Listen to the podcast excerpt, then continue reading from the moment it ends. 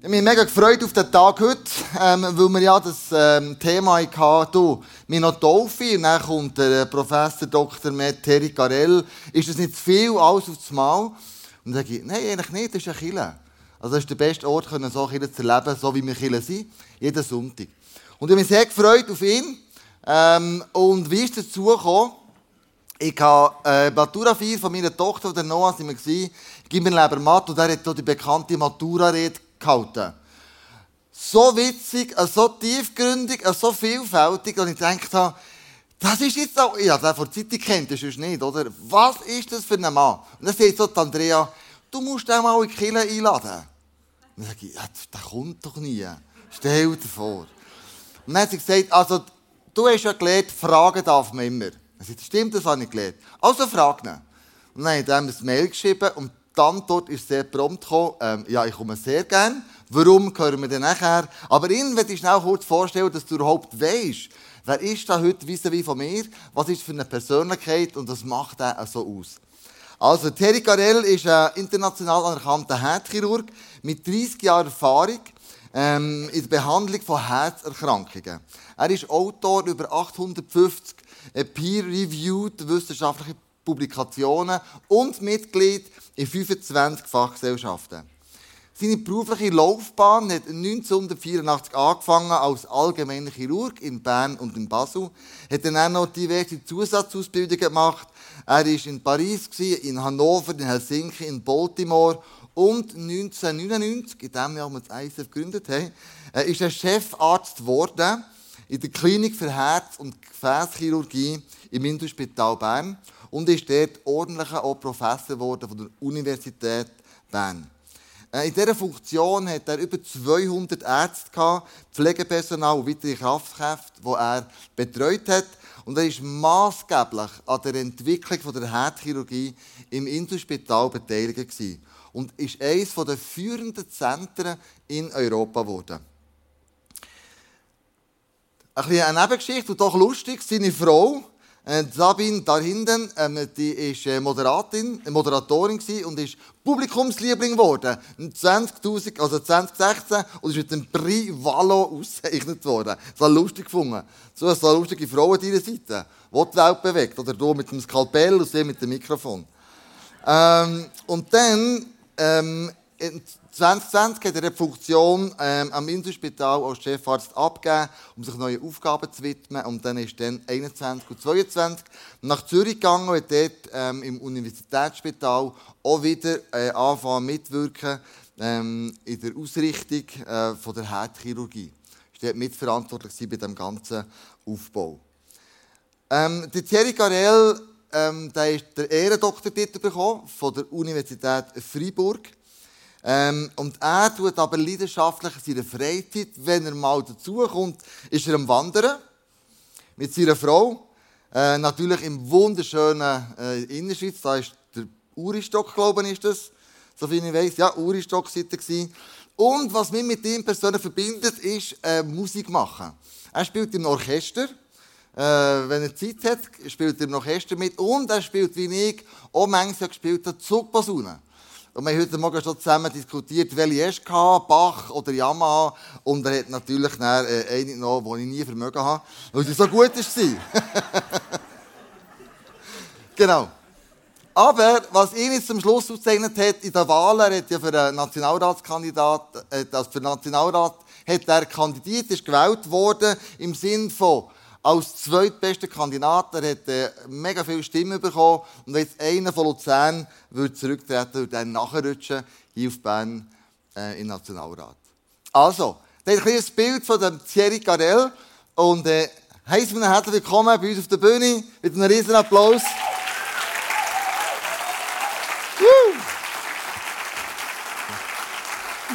so gut. gut, nimm doch Platz. Wir haben, du musst wissen, ein bisschen mit Ehrfurcht habe ich äh, ihm geschrieben. Professor Dr. Med Thierry Garel, das war für mich so eine grosse Nummer. Und äh, du bist mit äh, Lieb und Seele wirklich ein Herzchirurg. Weißt du, wie ich das weiss? In meinen 20 Fragen hatte ich zwei Schreibfelder drin, die hast du mir korrigiert zurückgegeben. Weil ich denke, So ein Herzchirurg, der muss Herzchirurg sein, der ist so genau. Muss er sein. Ähm, und wir haben auch zusammen abgemacht, mit einander duzen. Also da ist mir fast, äh, da ist mir fast das Herz in die Hosen abgerutscht.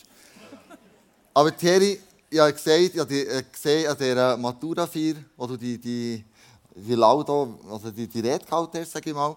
Und äh, du bist heute vom, vom, vom Vierfalt-Schädensee hergefahren, in eine Kille, die du nicht kennst. Warum?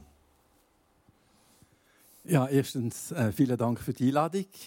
Ähm, ich habe sehr gern eigentlich äh, Challenges. Ich habe zwar dich jetzt kennt durch äh, die paar Mails äh, Austausch, die wir hatten, äh, aber ich bin auch sehr gern unterwegs, äh, zum Teil um gewisse Bilder zu korrigieren, was man über die Medizin und zum Teil auch über die Ärzte äh, quasi äh, wahrnimmt. Ähm, du hast geschrieben, Götter in Weiß. Äh, der Gott ist in dem Haus, aber der ist sicher nicht auf der Bühne. Mhm. Äh, das ist das Erste. Und zum Glück, Sie haben gesehen, die Bilder von mir. Ich bin nicht in Weiß, sondern meistens in Grün oder in Blau. Das heißt, das, was da steht, tut sich nicht auf mich beziehen.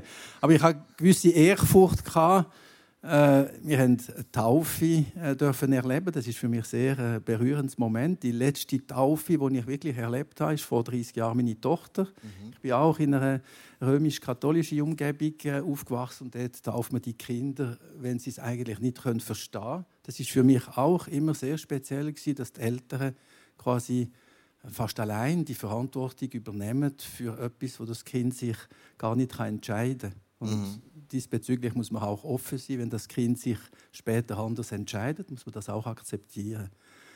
Und als ich deine Einführung über meine Person gehört habe, habe ich das Gefühl, das ist jetzt fast eine Grabesrede, oder?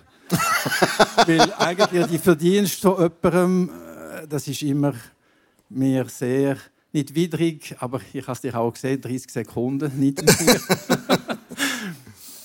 Es ist... Äh, ja, es ist schön, wenn man so wahrgenommen wird, aber es steckt wahnsinnig viel Sorge, mhm. wahnsinnig viel Arbeit und ich bin auch froh, manchmal, dass ich darüber kann, mit jemandem reden kann. Ja. Weil das wird häufig als Zuckerwatte angeschaut. Man ist im Scheinwerfer von den Medien, von der Politik und so, aber die Realität im Alltag ist mhm. ganz eine andere. Es ist ein brutal starke, ein starker Druck. Es ist sehr viel Alleinsein mit mhm. Entscheidungen und so. Natürlich, äh, ich habe sehr gerne äh, im Team geschafft, vor allem mit Jugendlichen. Das ist auch der Grund, warum ich schon lange notabene in der Lehrbermatt in einem Ausschuss bin, wo wir quasi die mhm. naturwissenschaftlichen Fächer versucht auch äh, für Mädchen schmackhaft zu machen. Früher war es so, dass vor allem die Buben in der Naturwissenschaft gegangen sind und heute ist das ganz anders. Nicht zuletzt, weil in den Gymnasien quasi ja, die Möglichkeit für junge Frauen in Fächer, wo man sie mhm. gar nicht gesehen hat, Physik, Chemie, massiv quasi ausgebaut hat. Und das ist auch meine Beziehung zu der Schule, zu Gymnasien, zu der Universität. Ich bin wahnsinnig gern mit Jüngeren. Das äh, ist vielleicht auch ein therapeutischer Hintergrund. Ich habe das Gefühl, ich werde nicht so schnell alt.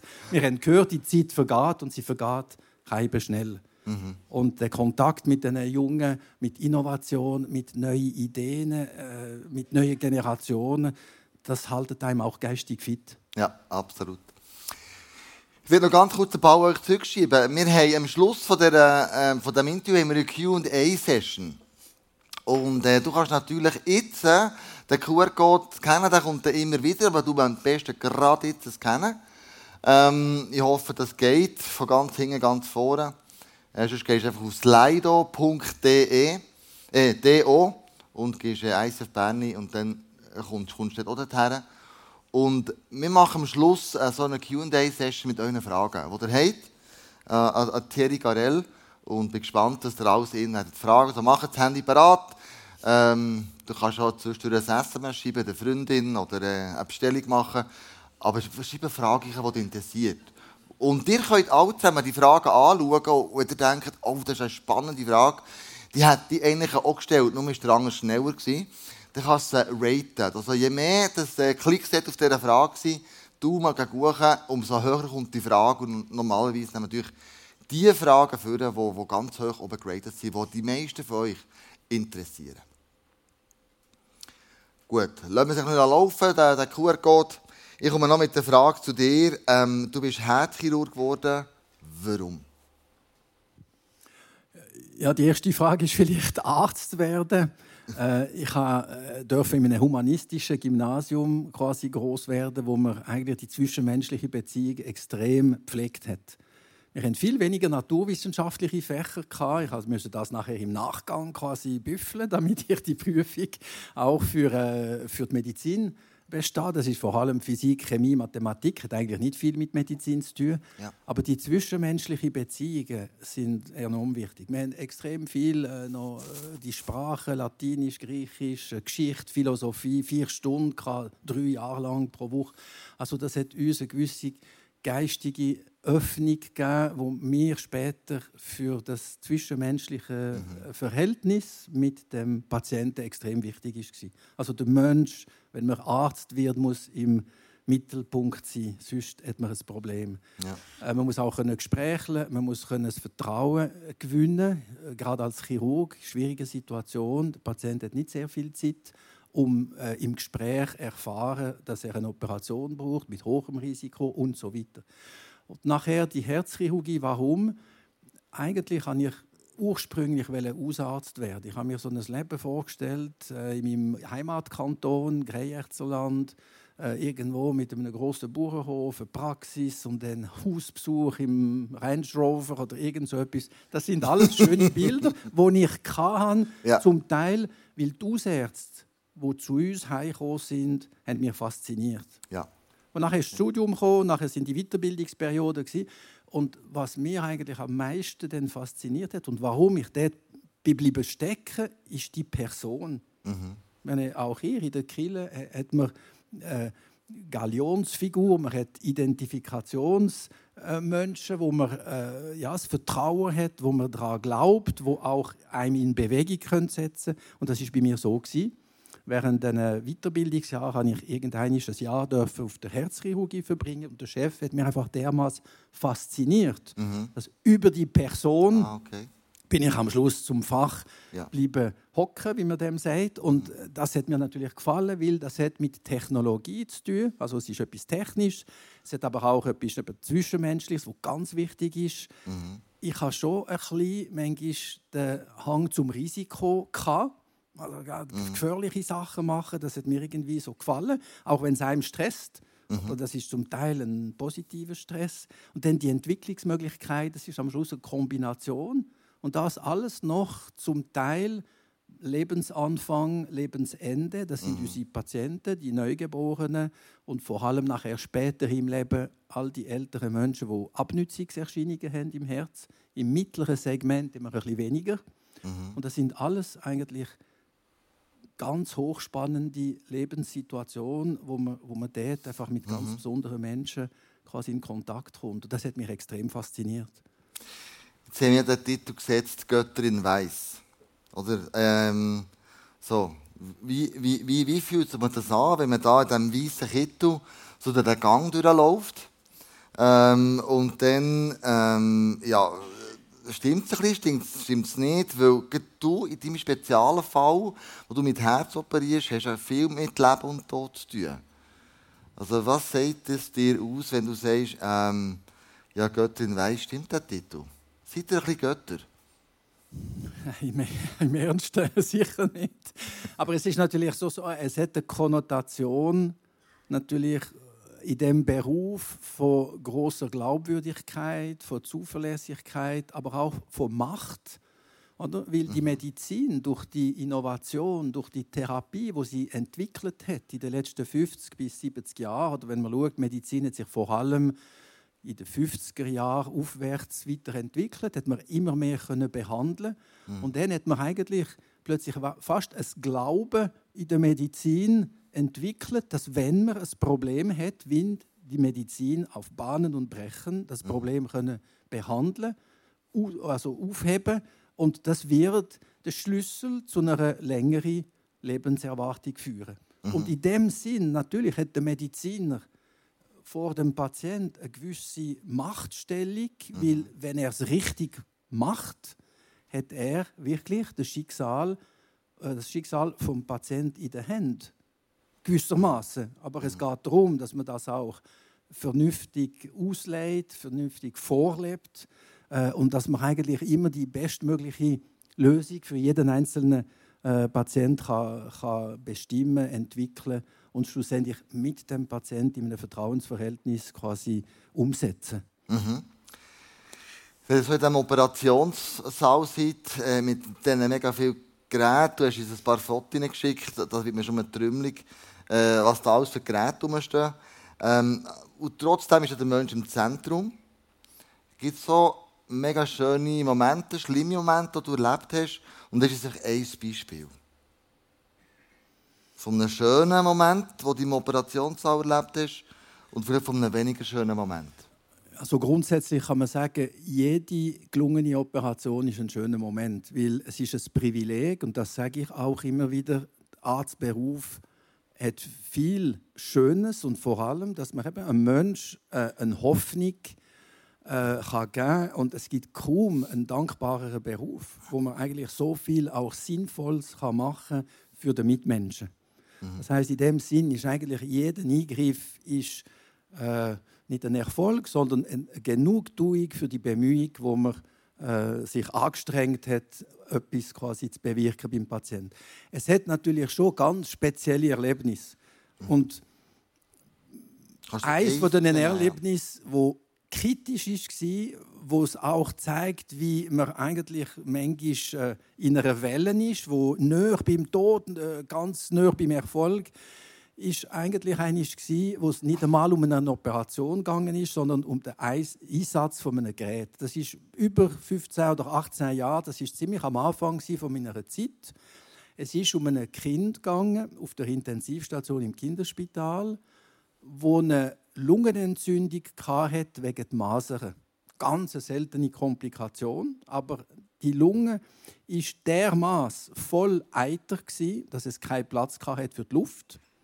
Das heißt, es hat nichts genützt, dass das Kind sowieso nicht selber kann schnaufen kann, aber dass man auch das Kind versucht zu beatmen mit einem Beatmungsgerät, weil die Lunge keine Luft hat können aufnehmen. Es ist einfach voll mit Flüssigkeit gefüllt, wie wenn man ertrinken würde. Aber es ist einfach Eiter Und dann hat in der Nacht der Dienstarzt von der Intensivstation vom Kinderspital mit unseren Technikern Genau das sieht man hier zufälligerweise, die Herz-Lungen-Maschine. Das ist etwas, was man braucht für einen Eingriff am offenen Herz. Mhm. Aber wir sind im Labor und haben versucht, die große Maschine zu miniaturisieren für einen ganz anderen Zweck, nämlich für Rettungsdienst, wo ab und zu mit Patienten auf der Straße konfrontiert sind, die einen Herzstillstand hatten.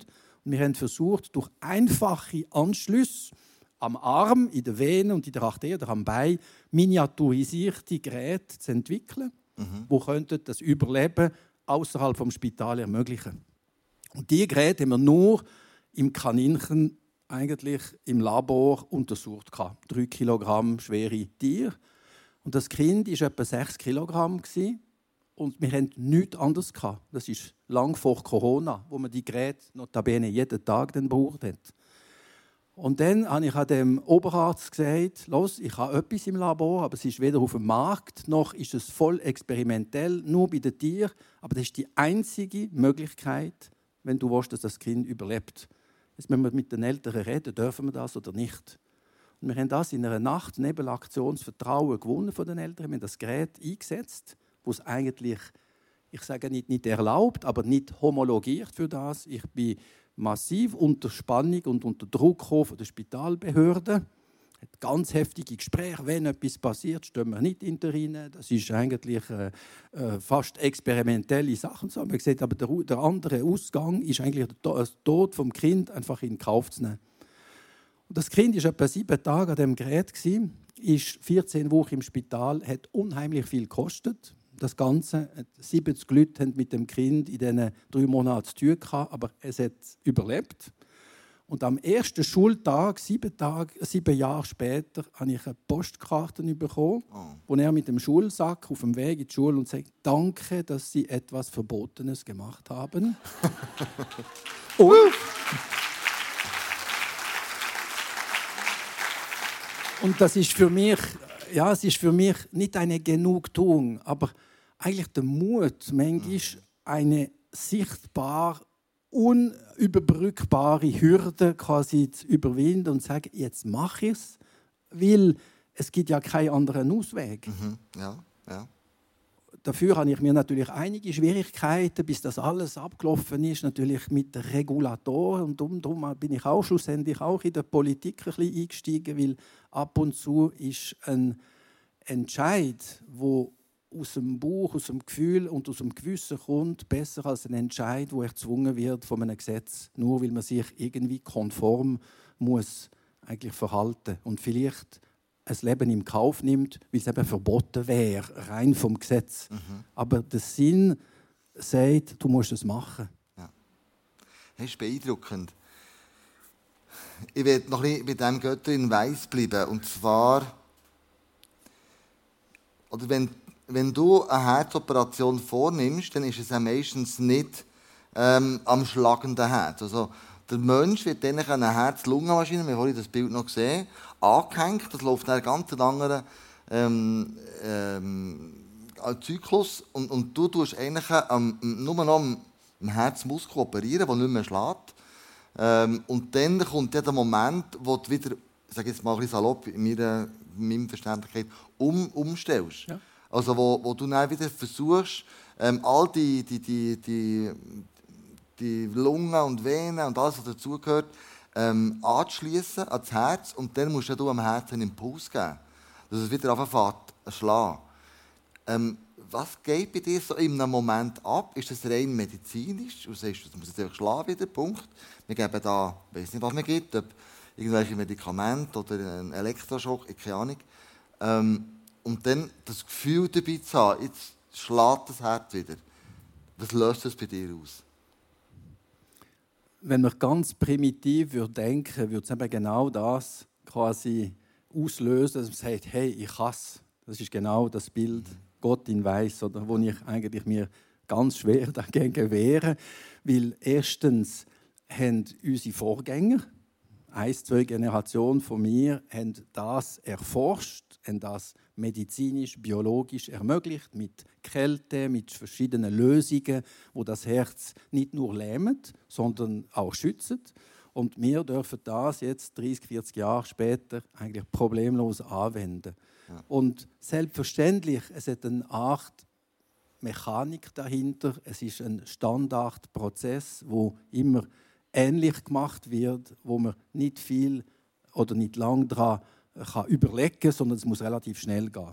Mhm. Das Stilllegen, auch die Operation ist unter Zeitdruck, weil je kürzer das Herz stillsteht, umso besser wird es wieder im Gang kommen. Und der kommt der Moment effektiv, wo das Herz wieder durchblutet ist mit warmem eigenen Blut und das ist meistens der Auslöser, dass das Herz von selber anfängt zu schlagen. Also wir müssen gar nicht viel machen. Und dort kommt bei mir eigentlich mehr die Demut im Sinn, als die Macht über das, was vor meinen Augen entsteht. Und ich sage, hey, das ist die Natur mhm. oder der Konstrukt oder das ist die Schöpfung, wo das überhaupt ermöglicht. Mhm. Und ich bin eigentlich auch nach 30, 35 Jahren immer in Bewunderung, dass das überhaupt geht. Natürlich haben wir die naturwissenschaftliche Basis dafür äh, quasi geschaffen, wir haben sie erhärtet und wir haben sie gut in der Hand, man kann sie kontrolliert anwenden. Aber gleich, es ist etwas Magisches, was passiert mhm. unter den Augen. Und ich glaube, der richtige Chirurg bleibt bis zum letzten Eingriff, den er in seinem Leben macht, einfach voll Bewunderung und sagt, hey, dass das möglich ist, das ist nicht wegen mir, sondern es ist die Anwendung von Know-how, Wissen, Wissenschaft, aber auch die Schöpfung, wo irgendwie irgendwo uns das erlaubt, mhm. im Sinn des betroffenen kranken Menschen. Ja das ist so Schöpfung, ich bin ein mit Gott, Schöpfergott ähm, verbunden. Gibt es Momente, wo du im Operationssaal auch bettest? Ich habe einisch die Frage bekommen vom Heiniger, wo der Club am Fernsehen moderiert hat. Er hat mir genau die gleiche Frage gestellt. Also ich habe Club nicht gesehen, das ist einfach vor meiner Zeit. Ich, ich, sage nur wegen der Antwort. Ich bin nachher sehr vorsichtig geworden, weil ich habe gesehen, ah. eigentlich gibt es manchmal so Stoßgebet. Ja. Man sagt, Gott hilf mir, ich meine, es muss jetzt gehen, oder es kann nicht sein, dass mir jetzt mhm. Zeit verliert und so weiter. Und der Heiniger hat gesagt, er hätte lieber einen Chirurg, der einfach schnell neigt, als zwischendrin ein Gebet macht. und dann habe ich mir gesagt, ich muss aufpassen, nicht, dass die Leute das Gefühl haben, ich knäule plötzlich im Operationssaal und der Patient ist allein auf dem Tisch. der Chirurg ist irgendwie vor einem Kreuz oder vor einem... Nein, Spaß beiseite. Also, es kommt immer wieder vor, auch aus der Erziehung, die ich natürlich auch hatte ja. in, in dem humanistischen Gymnasium, dass man plötzlich Gedanken hat, wo einfach dermaßen tief verwurzelt sind, dass man sagt, jetzt brauche ich irgendwie Hilfe. Mhm. Und in so einem Moment, die Hilfe muss von einer höheren Macht kommen. Weil ja. man merkt, irgendwie, jetzt braucht es eine Wendung und die kann ich vielleicht nicht ganz allein oder das muss die, man kann es auch sagen, es muss die Natur, aber die Natur ist nicht einfach nur die Natur. Oder ich sage es immer, wenn man so ein Kinderherz sieht, das gleich groß ist wie eine Nuss und das so perfekt gemacht ist, perfekt funktioniert und so, dann muss man auch irgendwie das Glauben an, ich sage, irgendetwas, wo wir nicht können, mhm.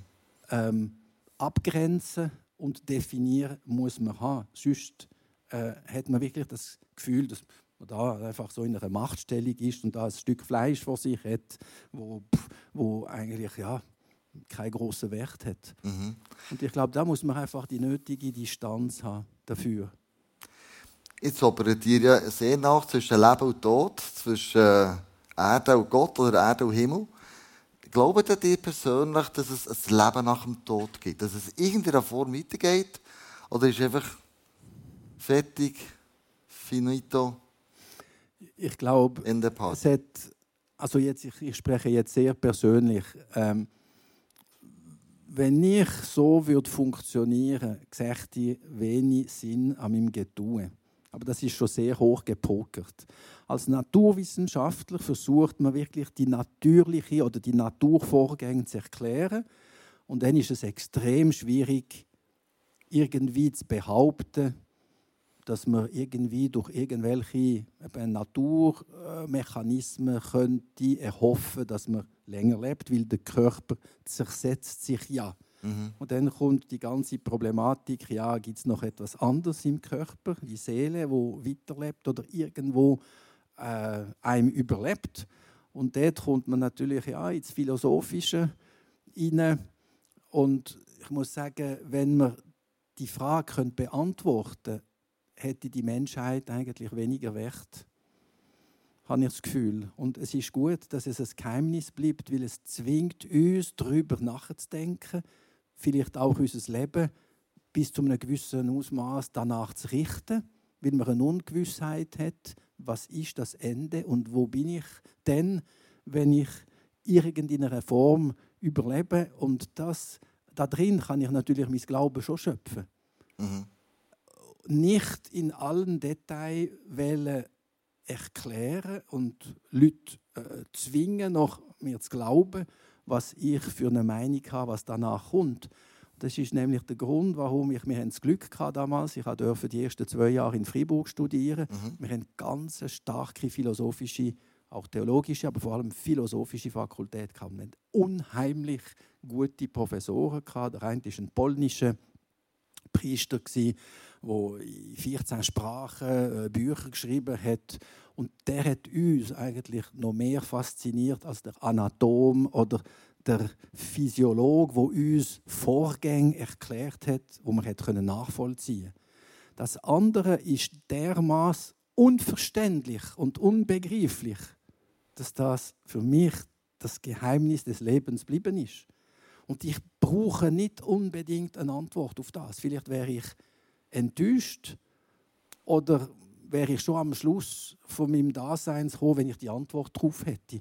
Mhm. Ich kann durchaus sehr gut leben mit der offenen Frage, weil sie lässt mir sehr viel Vorstellungsvermögen noch offen. Mhm. Und das ist ein Teil vom Glauben. Ja.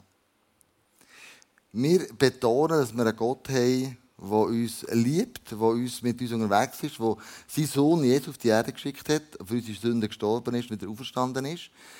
Gestern hat er mir erzählt, seid ihr ja bei den evangelistischen Ärzten Evangelistische Ärzte, glaube ich. Oder evangelische. Mhm. Evangelische Ärzte in Interlaken.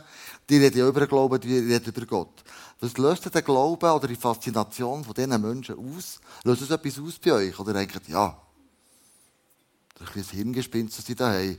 Hauptsache. Nein, nein, absolut nicht. Also sonst äh, muss ich ehrlich sagen, wäre ich jetzt nicht einen Tag auf Bern gekommen, mhm. um sich auch mit diesen Fragestellungen zu befassen.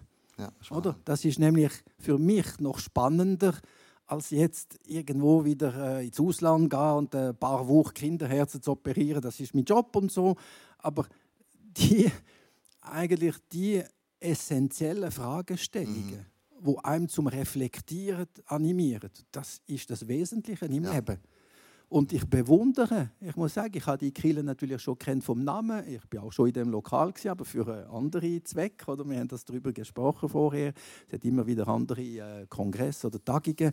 Und mir hat es auch Wunder genommen, wie ihr das interpretieren. Mhm. Und am Schluss, das ist nicht zuletzt auch der Grund, warum ich in einer liberalen Partei bin und dort muss ich mich auch wehren. Die liberale Partei, das ist nicht die Partei der Wirtschaft. Ich bin in, äh, in meiner Gemeinde bin ich Sozialvorsteher, also im Gemeinderat. Ich habe nur eigentlich mit schwierigen Situationen, Lebenssituationen zu machen. Das ist eine Teilzeit von 15 Prozent, 20 Prozent. Aber das mache ich, weil mir das natürlich auch interessiert und ich bin offen für alle möglichen Andersdenkenden. Ja. Und dazu gehört, dass man auch in einer Kirche, wo man vielleicht nicht kennt, wo aber schlussendlich das gleiche Motiv, das Endmotiv ist höchst respektabel. Das heißt, den Leuten eine Hoffnung zu geben, dass der Gott nicht ein abstruser, äh, abstrakter Konstrukt ist, sondern dass man das kann in seinem eigenen Leben integrieren kann und dass man auch seine Art und Weise, wie man in den zwischenmenschlichen Beziehungen funktioniert, auch geprägt ist von einer Glaubensrichtung. Ja. Merci viel, viel mal für das Interview. Ich schalte mal um auf die Q&A, auf all die Fragen, die die Leute hatten, dass ich also tonnenweise Fragen reinkommen. Ähm, wir haben ganz verschiedene Fragen drin und äh, eben so der, der, der, der Grösse nach tun wir es ein bisschen, ein bisschen ordnen. Eine Frage, die, die ganz viele Leute haben wissen ist, wie denken Sie über Organspenden aus ethischer Sicht? Das ist eine ganz wichtige Fragestellung. Ich bin auch dankbar für die Frage. Und das muss man auch wiederum, ich glaube, aus verschiedenen Perspektiven sehen. Wenn ich vor einem sterbenden Patient bin, wo keine andere Möglichkeit besteht, außer sein Herz auszuwechseln, mhm. bin ich dankbar, dass andere Menschen, die sterben an einem Unfall, an einer Hirnblutung und so, sich im Voraus Gedanken gemacht haben und sagen, wenn ich sterben sollte, würde ich gerne mein Organ spenden oder meine Organe spenden. Auf der anderen Seite, äh, alles, was wieder Gesetzgebung ist, oder? wir haben lange diskutiert in der Schweiz über Organtransplantationsgesetz. Letztes Jahr haben wir die Revision äh, mit der äh, quasi erwiderte äh, Widerspruchslösung, wo eigentlich dazu wird führen, dass wenn man nichts sagt, heißt ja, ich bin nicht dagegen, also bin ich dafür. Und dort kommt, ich sage wieder, meine humanistische Ader an der Oberfläche, weil ich dort komplett daneben bin, äh, dagegen bin. Mhm. Eine Organspende ist das allerletzte Geschenk, das ein Mensch, der gestorben ist, weil sein Hirn massiv geschädigt ist, kann überhaupt seinem Gegenüber schenken. Und wenn Sie eine Spende mit dem Gesetz regulieren, ist das gar keine Spende mehr.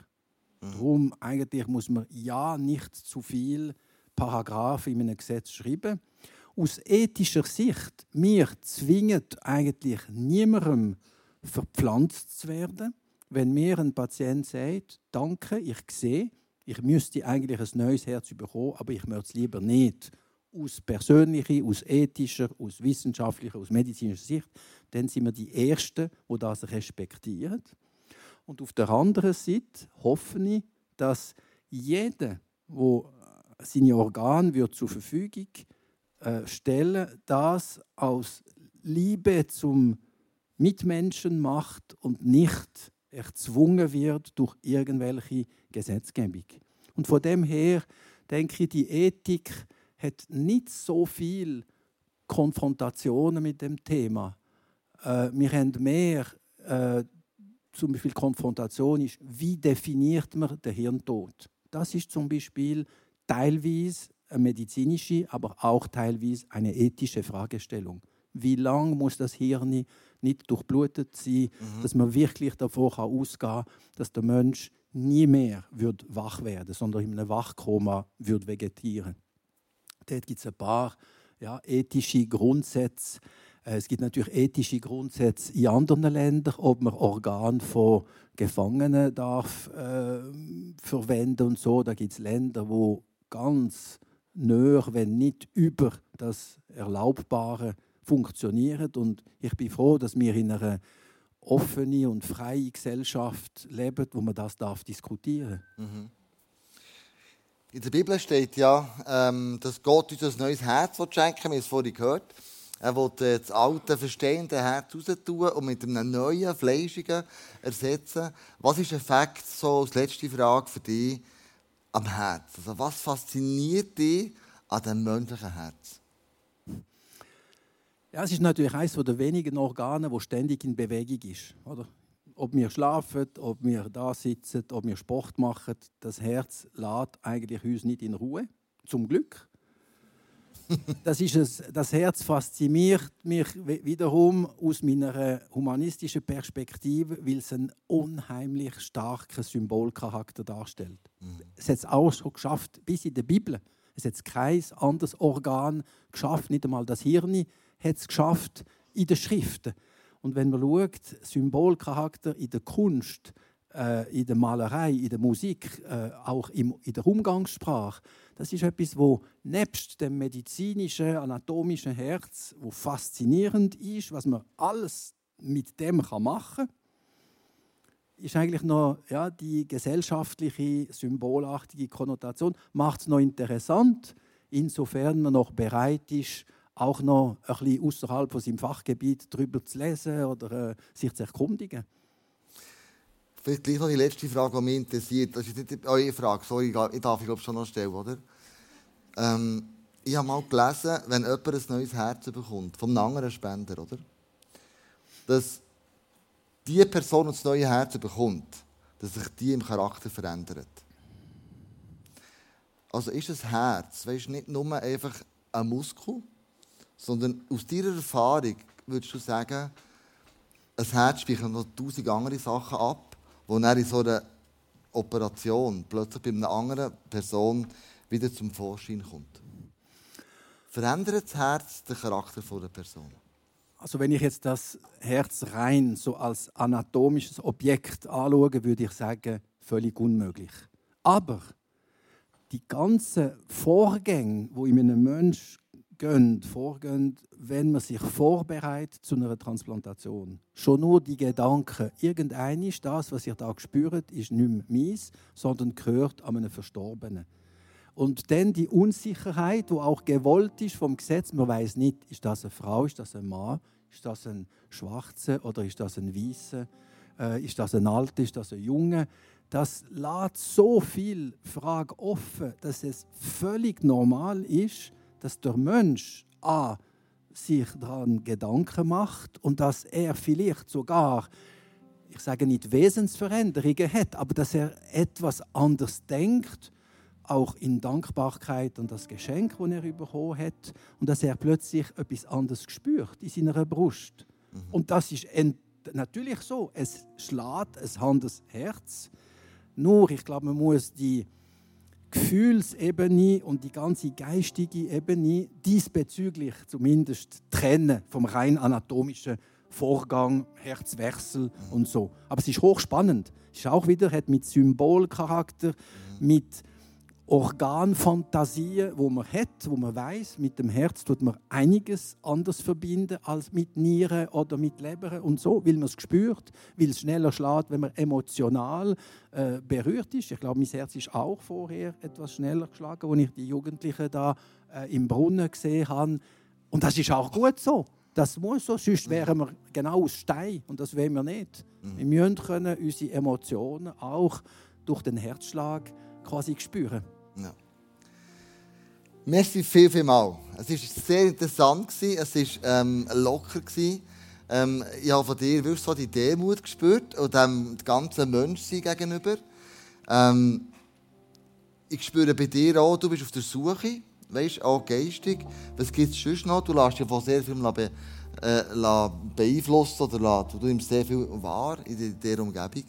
Und ich glaube, für uns war es ein riesiger ähm, Gewinn, gewesen, mal in dein Herz zu schauen. Was du denkst, was du fühlst, so als Arzt, was bei dir abgeht, wo, wenn man da auf dem Schrageli vom Arzt nicht viel mitbekommt, wie geht es dem eigentlich? Und wie fühlt er sich und wie ist der emotionell unterwegs? Und so weiter. Wir werden jetzt zum Schluss noch einen Song singen, der eigentlich beschreibt, dass die Schöpfung den Gott anbeten Und wir sind ja Teil der Schöpfung. Und darum singen wir den Song ganz bewusst und sagen, wir beten den Gott an. Wir sind Teil von seiner wunderbaren Schöpfung. Und nicht nur wir beten ihn an, auch die Schöpfung betet ihn an. Und mit dem mit ihnen schließen und dir Danke sagen, dass du bist da warst, dass du dir die Zeit genommen hast, in eine Kirche zu kommen, die du nicht kennst. An einen Ort, wo du fast geschafft hast, 20 Jahre lang, fast wie ein Wien sieht, fast das Logo. Wenn man da aufs Dach geht, dann sieht man es. Und merci viel, viel mal, dass du dir Zeit hast genommen und so offen und ehrlich ähm, geantwortet hast. Merci viel, viel mal.